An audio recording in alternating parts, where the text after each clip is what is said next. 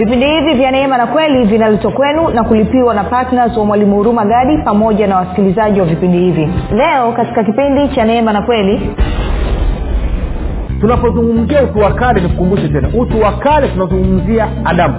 Utu mpya tunamzungumzia kristo. Utu wa kale tunazungumzia asili ya dhambi ambayo ni ya nani? Ya adamu. Utu mpya tunamzungumzia nini? Tunazungumzia kristo ambayo ni asili ya nini? Asili ya haki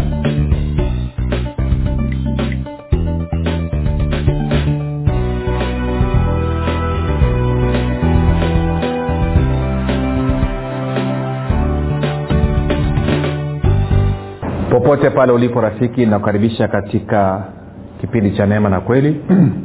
Jina langu naitwa huruma gadi na ninafuraha kwamba umeweza kuungana nami ili kuweza kusikia kile ambacho tumekuandalia siku hii ya leo.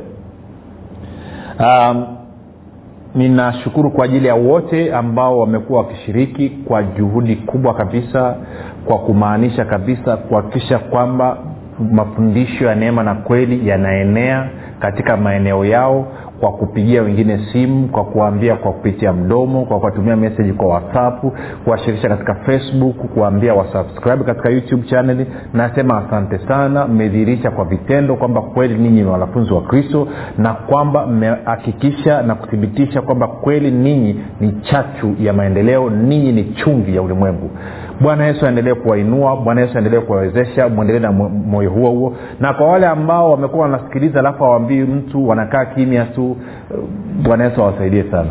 Basi uh, ninakumbusha tu kwamba kipindi cha neema na kweli ama vipindi vya neema na kweli ni vipindi ambavyo vimetengenezwa makususi kwa ajili ya kujenga imani ya mkristo ili akuwe na kufika katika cheo cha kimo cha utimilifu wa kristo ama ili aweze kufikiri kama kristo.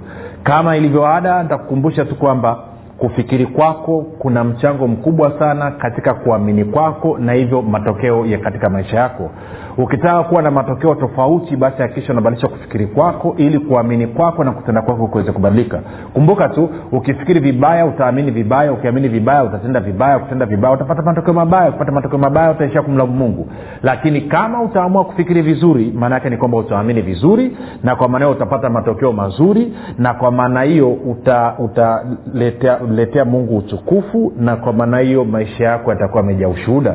Kwa hiyo uamuzi ni wakwako kama kile ambacho unakiamini sasa hivi kinafanya kazi endelea nacho. Lakini kama kile ambacho unakiamini hakikupi matokeo ambayo unayataka labda wakati umefika kuweza kumsikiliza urumagadi ili akushirikishe sio tu kukuletea maarifa na ufahamu lakini akushirikishe pia experience ya maisha yake ili na wewe uweze kutembea katika matawi basi kumbuka tu somo letu linasema kwamba e, mtu mpya ndani ya kristo na wiki hii ni wiki yetu ya kwanza ilikuwa najaribu kuweka utangulizi utangulizi mfupi kabisa katika wiki ya kwanza alafu wiki ya pili tukianza nitaanza kuingia kwenye vipengele na kumegea. Kwa hiyo ni muhimu sana ni muhimu sana ukasikiliza kwa makini ni muhimu sana ukatega sikio lakini pia sikiliza ukiwa na shauku ya kutia katika vitendo yale ambayo utayasikia. Si ngoja nikuambia kitu kimoja. Uh, nikupe ni kaushuhuda kafupi kuhusu maisha yangu. Uh, miaka mingi iliyopita kwa mwaka elfu mbili na tisa takriban miaka kumi sasa. Uh, mwaka elfu mbili na nane ndio bwana yesu alinitoa alinitoa baa akanileta huku kwake. E, najua wengine walikuwa wajui habari ndio hiyo na baada ya kuja huku kwake nilikuwa na kiu na shauku ya kumjua kumwelewa mungu na hivyo nika, nikawa nime, nimeingia kwenye kanisa moja eh, la kiroho na namshukuru mungu kwa ajili ya hilo kanisa. Mke um, wangu alikuwa akisali huko na mi nikaenda kujiunga kusali huko. Unasema kwa nini ulienda huko? Nilienda huko ili ndoa isivunjike. We ungefanyaje? Anyway kwa hiyo tukiwa kule tukaanza kupewa mafundisho na ni kanisa ambalo lilikuwa linaamini kwenye habari ya ukombozi na habari ya kuvunja laana na kizazi cha tatu na cha nne na kadhalika. Na kwa kweli nilivyoanza nilianza nikiwa na maswali. Kwa hiyo baadhi ya wapendwa waliokuwa wakisali katika kanisa lile ndo tunafahamiana sasa. Nikawauliza eh, ili ili ili niweze kukua na maisha yangu kubadilika baada ya kuamua kumgeukia yesu natakiwa nifanye nini wakanyambia unatakiwa uombe rehema kwa kutumia zaburi ya hamsini na moja na zaburi ya thelathini na mbili. Lakini pia kila siku ya ijumaa lazima uende ukafanyiwa ukombozi. Tuko sawasawa rafiki? Na nikamuuliza swali huyu ndugu nikaambia kwamba haya maombi ya rehema kwa kutumia zaburi ya hamsini na moja na zaburi ya thelathini na mbili natakiwa niyafanye kwa muda gani? Jibu alilonipa likanilegeza. Akasema kwa historia ya kwako tulivyoisikia ni muda mrefu kwelikweli sijui ni muda gani lakini ni muda mrefu. Kwa hiyo nikaambia wiki natosha akasema wiki haitoshi. Wiki mbili akasema haitoshi. Kwa historia kwako tulivyoisikia yaani inabidi umwombe mungu rehema kweli kweli. Na mimi nikaamua kuwa mwaminifu kuwa mtiifu. Sasa natoa ushuhuda ili ukusaidie wewe. Ili unaponisikia nikigonga mapokeo hapa na pale usidhanie kwamba nami sikupitia. Nilipita huko. Na kwa sababu hiyo nikaanza kufanyia kazi hicho ambacho ilikuwa nimeambiwa. Kwa hiyo nikachukua zaburi yangu ya hamsina moja na zaburi ya thelathina mbili na zaburi nyingine nikazichanganya. Nikaanza kufanya hivyo kila siku. Nauma nimefanya siku ya kwanza nikafanya siku ya pili nikafanya siku ya tatu maswali yakawa mengi kichwani. Baadaye nikamwambia mungu hivi. Nikamwambia mungu nachojua umenifungua. Sasa kama huwezi maisha yangu ya, ukristo hayawezi kukua na kubalika mpaka niombe rehema mi nimechoka siwezi. Kwao naacha. Wewe mwenyewe utaamua kama utanikubali ama utanikataa. Ukinikataa nitakuelewa kwa sababu hata hivyo nimekuwa na vurugu nyingi mno. Kwao nikaacha. Nikaendelea na mambo mengine kujifunza tu taratibu na nini na nini na nini na nini. Sasa unisikize vizuri. Siku moja nikiwa kwenye madarasa ya ya roho mtakatifu nikamuuliza swali mwalimu alikuwa akitufundisha. Nikamuuliza ni jambo gani linaweza likamzuia mtu asimpokee roho mtakatifu? Mwalimu akanijibu akasema kwamba uh, kama laana ya kizazi cha tatu na cha nne haijavunjwa kama kwenu walikuwa wanafanya matambiko basi ina uwezo wa kuzuia wewe usipokee roho mtakatifu ujazo wa roho mtakatifu. Na ilinishtua. Kwa sababu gani kwa sababu hamna wachaga ambao hawajafanya matambiko. Na najua karibu makabila yote wa historia yao ni historia ya matambiko. Na kwa maana hiyo nikajua hii ni shughuli. Kwa hiyo ikabidi nichukue hatua seriously kabisa. Nikaorganize nikatafuta watumishi ndani ya dhehebu hilo. Alafu nikapata mtumishi mmoja akanikubalia. Tukafunga safari mimi na yeye. Tukaenda mpaka kwetu uchagani. Nikaenda na mafuta yangu anointing oil mafuta ya upako nikaenda mpaka kwenye kwenye makaburi ya babu na bibi kwenda kujitenga na kizazi cha tatu na cha nne na cha tano. Si na nikafanya. Nikaambiwa niseme hayo niliyoyasema. Alafu nikaona kaa nimepata aueni uh, kwa kama wiki moja hivi. Alafu nilivyorudi dar salaam matatizo ndo yakawa lukuki yakawa kibao. Kwa hiyo ikaniletea ika mkanganyiko sasa nikawa nasoma bibilia nataka tena tukasoma wakorinto wa pili wakorinto wa pili mlango ule wa tano wakorinto wa pili mlango wa tano mstari ule wa kumi na saba. Nikawa nausoma. Anasema hivi hata imekuwa mtu akiwa ndani ya kristo amekuwa kiumbe kipya. Ya kale yamepita tazama yamekuwa mapya. Niliposoma huu mstari na nikawa nimemsikiliza mtumishi mwingine wa, wa, wa kanisa moja linaitwa christ embassy inaitwa pastor christo ya kilome akawa anasema hei wewe ulipozaliwa mara ya pili umekuwa kiumbe kipya umekuwa mtu mpya. Old things ya kale yote yale ya adamu yamepita tazama yote yamekuwa mapya. Sasa this ilikuwa ni mpya it was new. Kwa hiyo nikakaa nikasema sasa kipi ni kipi? Kanisa linalokwenda nimeambiwa bado lazima nifanyie ukombozi kila siku ya ijumaa nimeambiwa nivunje laana kizazi cha tatu na cha nne. Lakini mambo hayabadiliki. Lakini nikisoma kwenye neno anasema mimi nimekuwa kiumbe kipya ya kale yote yamepita. Sasa kipi ni kipi? Nakumbuka siku moja mchana kama mida ya saa nikawa na asira kabisa. Nikaambia bwana yesu nimesoma kwenye neno lako. Wakorinto wa pili tano kumi na saba inasema hata imekuwa mtu akiwa ndani ya kristo amekuwa kiumbe kipya ya kale yamepita tazama yote yamekuwa mapya. Lakini mtume na nabii ambaye anasema wewe umemtokea na huwe unakunywa naye kahawa anasema kwamba bado hayajapita kwamba mimi lazima nifanyiwe ukombozi lazima mimi nivunje laana kizazi cha tatu na cha nne. Sasa kipi ni kipi? Nikaambia bwana yesu nikwambie kitu. Wewe na watumishi wako wote mnanichanganya tu. Nikafunga nika, bibilia nikaingia kitandani kulala. Sababu niliona yesu ananizengua na watumishi wake. Sasa nafuata kipi kwamba mambo yote yamekuwa mapya ama mtume na nabii anavyoniambia kwamba bado natakiwa nifanyia ukombozi. Which is which? Kipi ni kipi? Sasa natoa huu ushuhuda ili kusaidia rafiki kwamba mimi nilichoamua kufanya si niliamua kufikirisha akili yangu. Shida ya watu wengi wakristo wengi wanaokwenda kanisani hawafikirishi akili zao. Si napenda mheshimiwa mmoja alisema wakati ameenda kuanza kazi huko lindi akaambiwa na wazee akili za kuambiwa changanya na za kwako. Kwa hiyo nami nataka nikuambie mpendwa akili za kuambiwa changanya na za kwako. Fikirisha akili yako unapokuwa kanisani usikae kama zezeta. Think. Fikirisha akili yako. Injili ni kwa ajili ya watu wanaofikiri. Kwa nikaambia bwana yesu wewe unanichanganya. Watu unaowatokea wanasema kwamba tunatakiwa tufanyie ukombozi. Lakini neno lako linasema kwamba tumekuwa kiumbe kipya. Ya kale yote yamepita tazama yote yamekuwa mapya. Sasa kipi ni kipi? Nimfate nani kwa hiyo nikaingia zangu kitandani nikalala. Baada ya kama dakika tano hivi nikapata msukumo ndani ya moyo wangu. Chukua bibilia nikachukua. Akaambia fungua biblia. Nilivyofungua moja kwa moja ikafunguka kwenye wafalme wa kwanza mlango wa kumi na tatu. Wafalme wa kwanza mlango wa kumi na tatu. Sasa kwa sababu ya kuokoa mna nitaelezea tukitaka kasome mwenyewe. Wafalme wa kwanza mlango wa kumi na tatu. Pale nikakuta stori inayomuhusu mfalme mmoja alikuwa naita yeroboamu. Yeroboamu alikuwa ni mfalme ambaye alikuwa ni ovyo katika wafalme, kati ya wafalme wa israeli waliopita huyu alikuwa ni ovyo kwelikweli kwa hiyo mungu akamtuma mtu mtumishi wa bwana kijana akawambia nenda kwa yeroboamu. Ukifika kwenye ile madhabau anayotumia kutoa makafara woteva kwa miungu mingine ivunjevunje. Kwa hiyo lakini ukishamaliza kazi inayokutuma usikae katika huo mji usile wala usinywe kitu chochote. Wala usirudie njia ulioingilia. Tumia njia nyingine kutoka katika huo mji. Uki, ukikiuka utakufa. Na hautazikwa na wazazi wako yani na baba zako.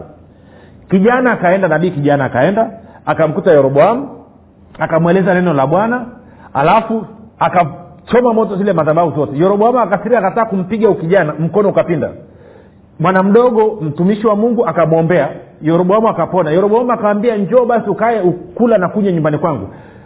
Nabii wa bwana nabii kijana nimwite nabii kijana. Nabii kijana akawambia mfalme yeroboamu akawambia hata kama ungenipa nusu ya ufalme wako sitaingia nyumbani kwako kula wala kunywa kwako. Maanake mungu aliyenituma ameniambia nisile wala nisinywe wala nisikae katika mji wala nisirudie njia niliyoingilia. Kwao nabii kijana akaondoka.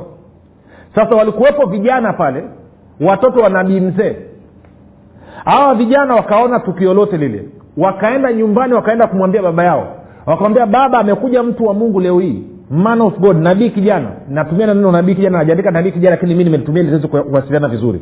Akasema amekuja amefanya mambo moja mbili tatu nne. Mzee alivyosikia akasema ameelekea njia gani? Akaambia amepitia njia hii. Mzee akasema nitaandikieni punda ni mwai upesi. Kwa hiyo mzee akapanda kwenye punda akaanza kumfukuzia yule kijana. Baadaye akamkuta kijana amekaa chini ya mti. Akamsalimia akaambia wewe ndo nabii wewe ndo mtumishi wa mungu uliotoa akasema ndio mimi. Akasema okay nimekuwahi nikukaribishe uje urudi pamoja nami nyumbani kwangu tuende ukale. Nabii kijana akasema hapana mungu ameniambia nisile wala kunywa katika huu mji na wala nisurudie njia niliyoingilia. Kwa mi naenda zangu. Nabii mzee akamwambia hata mimi ni nabii wa bwana na malaika wa bwana alinitokea. Alafu kwenye mabano biblia anasema anamdanganya akawambia mungu amesema uje kula na kunywa pamoja nami. Kwao nabii kijana akamwamini nabii mzee. Wakatoka wakaambatana wakarudi nyumbani. Wakaekewa chakula. Nabii kijana amekamata tonga amepikicha amepikiza amepiga mdomoni. Nabii mzee akatoa unabii hapo hapo. Akasema kwa kuwa haukulitii neno la bwana leo hii simba takurarua utakufa. Kumbuka nabii mzee ndo alimdanganya nabii kijana nilivyofika hapo nikapatwa na asira nikasema haiwezekani bwana yesu kwa nini mnamwacha nabii mzee alafu mnamuua nabii kijana? Nabii kij... stori ikaenda of course nabii kijana akararuliwa na simba. Alafu ile nabii mzee akaja akalia akasema lai tungelisikiliza sauti ya mungu. Wakati huu mzee ndo alimdanganya nabii kijana nikaambia bwana yesu inakuaja hapa? Bwana yesu akasema nilizungumza na huu kijana mara ya kwanza sikuzungumza kupitia nabii mzee nilizungumza naye moja kwa moja.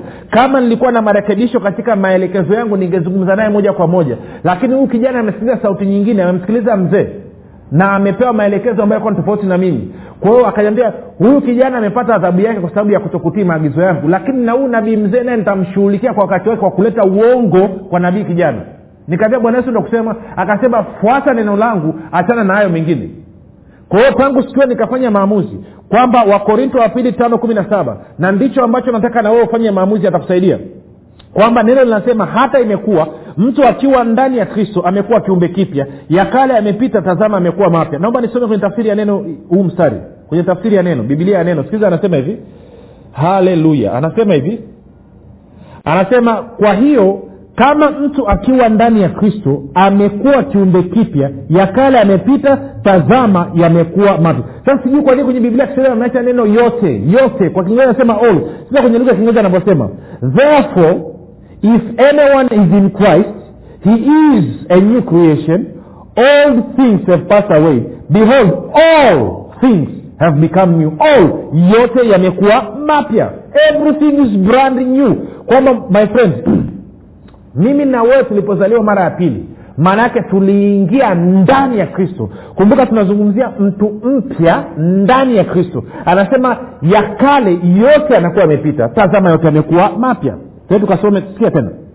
Anasema hivi hata imekuwa mtu akiwa ndani ya kristo amekuwa kiumbe kipya. Ya kale yamepita tazama yote yamekuwa nini? Mapya. Alafu kumi na nane anasema hivi lakini vyote pia vyatokana na mungu. Kwamba vitu vyote sasa hivi kwa kuwa mimi na wewe tuko ndani ya yesu kristo vitu vyote vinatokana na mungu. Ya kale yaliyotokana na wazazi wako babu zako bibi zako shemeji zako awara zako wajomba zako wadeni wako wavutabangi wenzio vyote vimepita. Kila kitu kimekuwa kipya.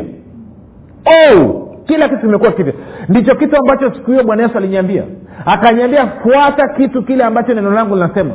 Kwa hiyo nikafanya maamuzi siku hiyo. Kwamba mimi na hilo jambo nilijifunza kwa pasta kristo ya kilome. Akasema hivi usikubali mtu yoyote akakutafsiri akakudefine akakuelezea vile wewe ulivyo wewe hauko vile akili yako inasema huko. Wewe hauko vile ambavyo ibilisi anasema huko. Wewe hauko vile ambavyo watu wanasema huko.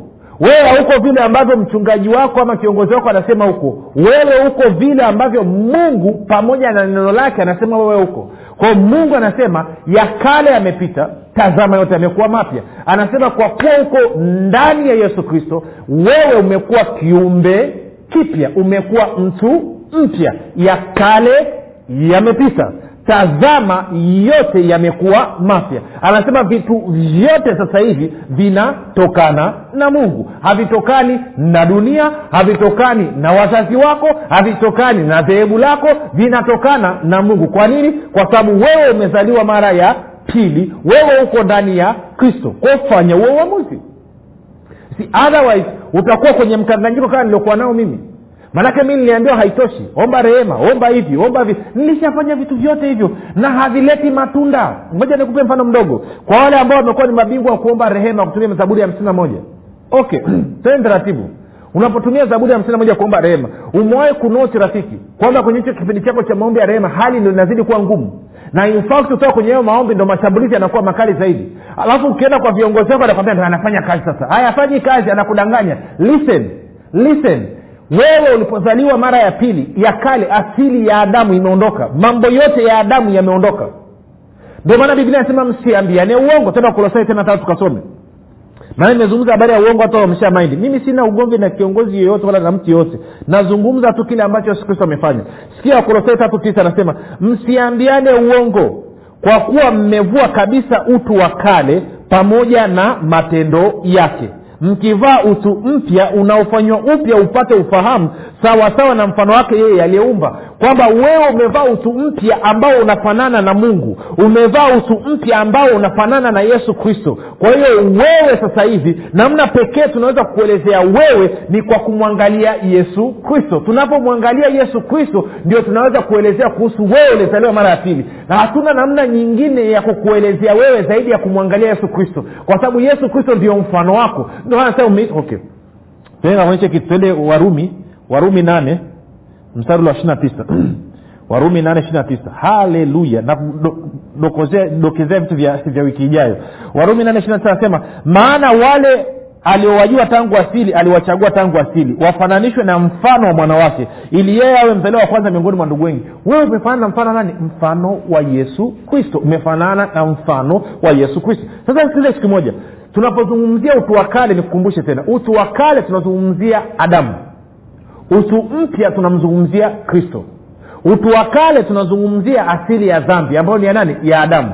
Utu mpya tunamzungumzia nini? Tunamzungumzia kristo ambayo ni asili ya nini? Asili ya haki. Sasa nisikize vizuri. Adamu utu wa kale na mwilini nasema naomba tuliona katika somo wakati tunaangalia habari ya kuzaliwa mara ya pili anasema katika yohana tatu sita kilichozaliwa kwa mwili ni mwili na kilichozaliwa kwa roho ni roho. Kwa hiyo mtu ambaye bado ana asili ya dhambi mtu ambaye hajazaliwa mara ya pili maanaake ni kwamba bado anayo asili ya kale ana utu wa kale ambao ni wa adamu. Na huyu mtu tunamwita ni mtu wa mwilini na kuna wengine wamezaliwa mara ya pili wana asili mpya ya haki lakini kwenye kufikiri kwao bado wanafikiri kama watu wa mwilini wanafikiri kama watu ambao bado wana asili ya kale. Na bibilia inasema usifikiri kama mtu mwenye asili ya kale. Badilisha ufahamu wako ufikiri kama mtu mwenye asili mpya mtu ambaye amevaa utu mpya. Shida inakuja sasa ukutana na mtu wa mwilini mwenye asili ya adamu ama mtu ambaye anafikiri kama mtu wa mwilini shida inaingia hawezi kukubaliana na mafundisho ya kristo. Kwa nini? Nitakupa ushahidi. Tuende kwenye wakorinto wa kwanza mlango wa pili. E, mstari wa tisa alikuwa anasema hivi. Anasema lakini kama ilivyoandikwa mambo ambayo jicho halikuyaona wala masikio halikuyasikia wala hayakuingia katika moyo wa mwanadamu mambo ambayo mungu aliwaandalia wampendao kumi lakini mungu ametufunulia sisi kwa roho maana roho huchunguza yote hata mafumbo ya mungu. Maana ni nani katika binadamu ayajuaye mambo ya binadamu ila roho ya binadamu iliyo ndani yake? Vivyo hivyo na mambo ya mungu hakuna ayafahamuye ila roho wa mungu. Kumi na mbili lakini sisi hatukuipokea roho ya dunia bali roho itokayo kwa mungu makusudi tupate kuyajua tuliokirimiwa na mungu. Sasa sikia hapa mstari wa kumi na tatu. Nayo twayanena si kwa maneno yanayofundishwa kwa hekima ya, ya kibinadamu bali yanayofundishwa na roho tukiyafasiri mambo ya rohoni kwa mambo ya rohoni. Sasa kumi na nne anasema hivi basi mwanadamu wa tabia ya asili yaani mtu wa mwenye utu wa kale mwenye asili ya adamu mwenye asili ya dhambi. Basi mwanadamu mwenye tabia ya asili hayapokei mambo ya roho wa mungu maana kwake huyo ni upuuzi wala hawezi kuyafahamu kwa kuwa yatambulikana kwa jinsi ya rohoni. Kumi na tano. Lakini mtu wa rohoni huyatambua yote wala yeye hatatambuliwi na mtu kumi na tisa. Maana ni nani aliyeifahamu nia ya bwana amwelimishe? Lakini sisi tunayo nia ya kristo ama tuna fikra ya nani? Ya kristo. Kwa hiyo anasema mtu wa tabia ya mwilini mwenye asili ya kale asili ya adamu hawezi kukubaliana na mambo ya roho wa mungu mambo ya rohoni. Kwa sababu mambo ya rohoni yanatambulikana kwa jinsi ya rohoni. Ni mtu tu ambaye amezaliwa mara ya pili ana utu mpya ndo anaweza kukubaliana na mambo ya rohoni. Sasa mlango wa tatu mstari ule wa kwanza anasema hivi lakini ndugu zangu mimi sikuweza kusema nanyi kama na watu wenye tabia ya rohoni anazungumza na wakorinto bali kana, kama na watu wenye tabia ya mwilini ama asili ya adamu kama na watoto wachanga katika kristo. Naliwanywesha maziwa sikuwalisha chakula kwa kuwa mlikuwa hamjakiweza naam hata sasa hamkiwezi. Kwa maana hata sasa ninyi si ninyi ni watu wa tabia ya mwilini maana ikiwa kwenu kuna husuda na fitna je si watu wa tabia ya mwilini ninyi tena mnaenda kwa jinsi ya kibinadamu? Maana hapo mtu mmoja e, mtu mmoja asemapo mimi ni wa paulo au mwingine mimi ni wa apolo je ninyi si wanadamu basi apolo ni nani? Kwa anasema ninyi bado mnabishania madhehebu. Na kwa kuwa bado mnabishania madhehebu ninyi ni watu wa mwilini. Ninyi bado mnafikiri kama adamu. Ninyi mmekataa kuvaa utu mpya kufikiri kama kristo. Mmekataa kuendelea na nia ya kristo mnafikiri kama adamu. Ndio maana mnabishania madhehebu. Ndio maana mna mgogoro wa madhehebu. Yule siwezi kumsikiliza kwa sababu sio wadhehebu letu. Yule siwezi si, inakuonyesha jinsi ambavyo bado rafiki unavaa pampas na anasema nimezungumza na ninyi kama watoto wachanga. Sikuweza kuzungumza na ninyi kama watu wazima. Chakula cha rohoni. Nimeshindwa kuwapa chakula kilicho sahihi. Ndio maana watu wengi wasikiliza mafundisho ya neema na kweli wanaona ni magumu. Sio magumu ni kwa sababu rafiki umekataa kukua. Na kumbuka mafundisho haya kazi yake ni kufanya ukue na kufika katika cheo cha utimilifu wa kristo. Ili nini? Ili uachane na pampas uingie uwe mtu mzima. Chakula kigumu nini ni kufanya mapenzi ya mungu baba yako. Uende kuenenda katika upya wa uzima. Usienende katika utu wa kale bali uenende katika upya wa uzima ambao ni nani? Ni sura na mfano wa yesu kristo. Ufikiri kama kristo uzungumze kama kristo na utende kama kristo uwe katika cheo cha kimo cha utimilifu wa kristo na muda umetuishia tutaonana kesho. Haleluya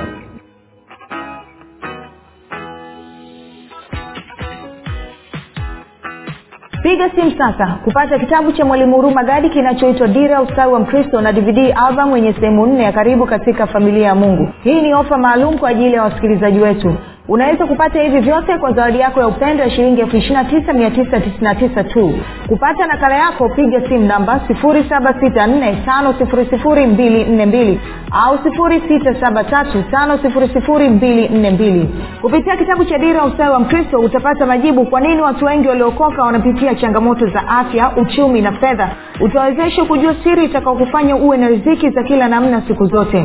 Itakaosababisha kiwango chako cha ukarimu kuongezeka na pia imani yako itajengeka na kufanya utembee katika maisha ya afya ustawi na ushindi kila siku kila saa na kila dakika. Pamoja na kuimarisha ushirika wako na mungu kama baba kupitia roho mtakatifu. Kupitia dvd albamu ya karibu katika familia ya mungu. Katika dvd namba moja utawezeshwa kujua kuwa mungu ni mwema baba aliyejaa upendo na rafiki mwaminifu. Katika dvd namba mbili utawezeshwa kumjua yesu kristo na kuwa na urafiki naye wa kiwango cha juu sana katika dvd namba tatu utawezeshwa kumjua roho mtakatifu kama mwalimu mwema na kujua namna ya kushirikiana naye katika maisha yako ya ukovu kila siku. Katika dvd namba nne utawezeshwa kujua namna ya kufaidi haki zako baada ya kuzaliwa mara ya pili. Usikose fursa hii adimu na ya kipekee ya kupata kitabu kilichoandikwa na mwalimu huruma gadi cha dira ya ustawi wa mkristo pamoja na dvd albamu ya karibu katika familia ya mungu. Kupata nakala yako piga simu namba 7645242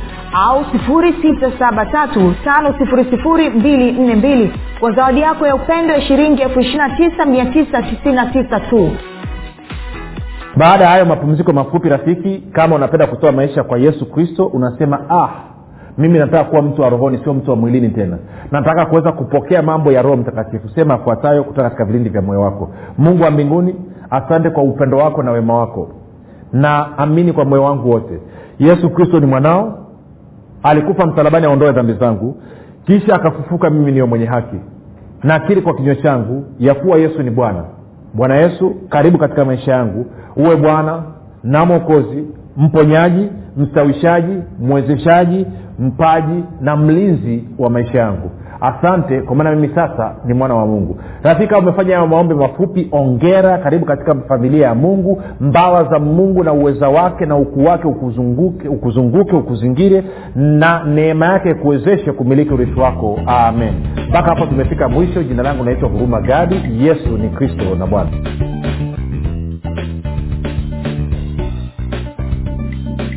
umekuwa ukisikiliza kipindi cha neema na kweli kutoka kwa mwalimu huruma gadi. Usiache kumfolo katika facebook instagram na twitter kwa jina la mwalimu huruma gadi. Pamoja na kusubscribe katika youtube channel ya mwalimu huruma gadi kwa mafundisho zaidi. Kwa maswali ama maombezi tupigie simu namba 7645242 au 6735242 au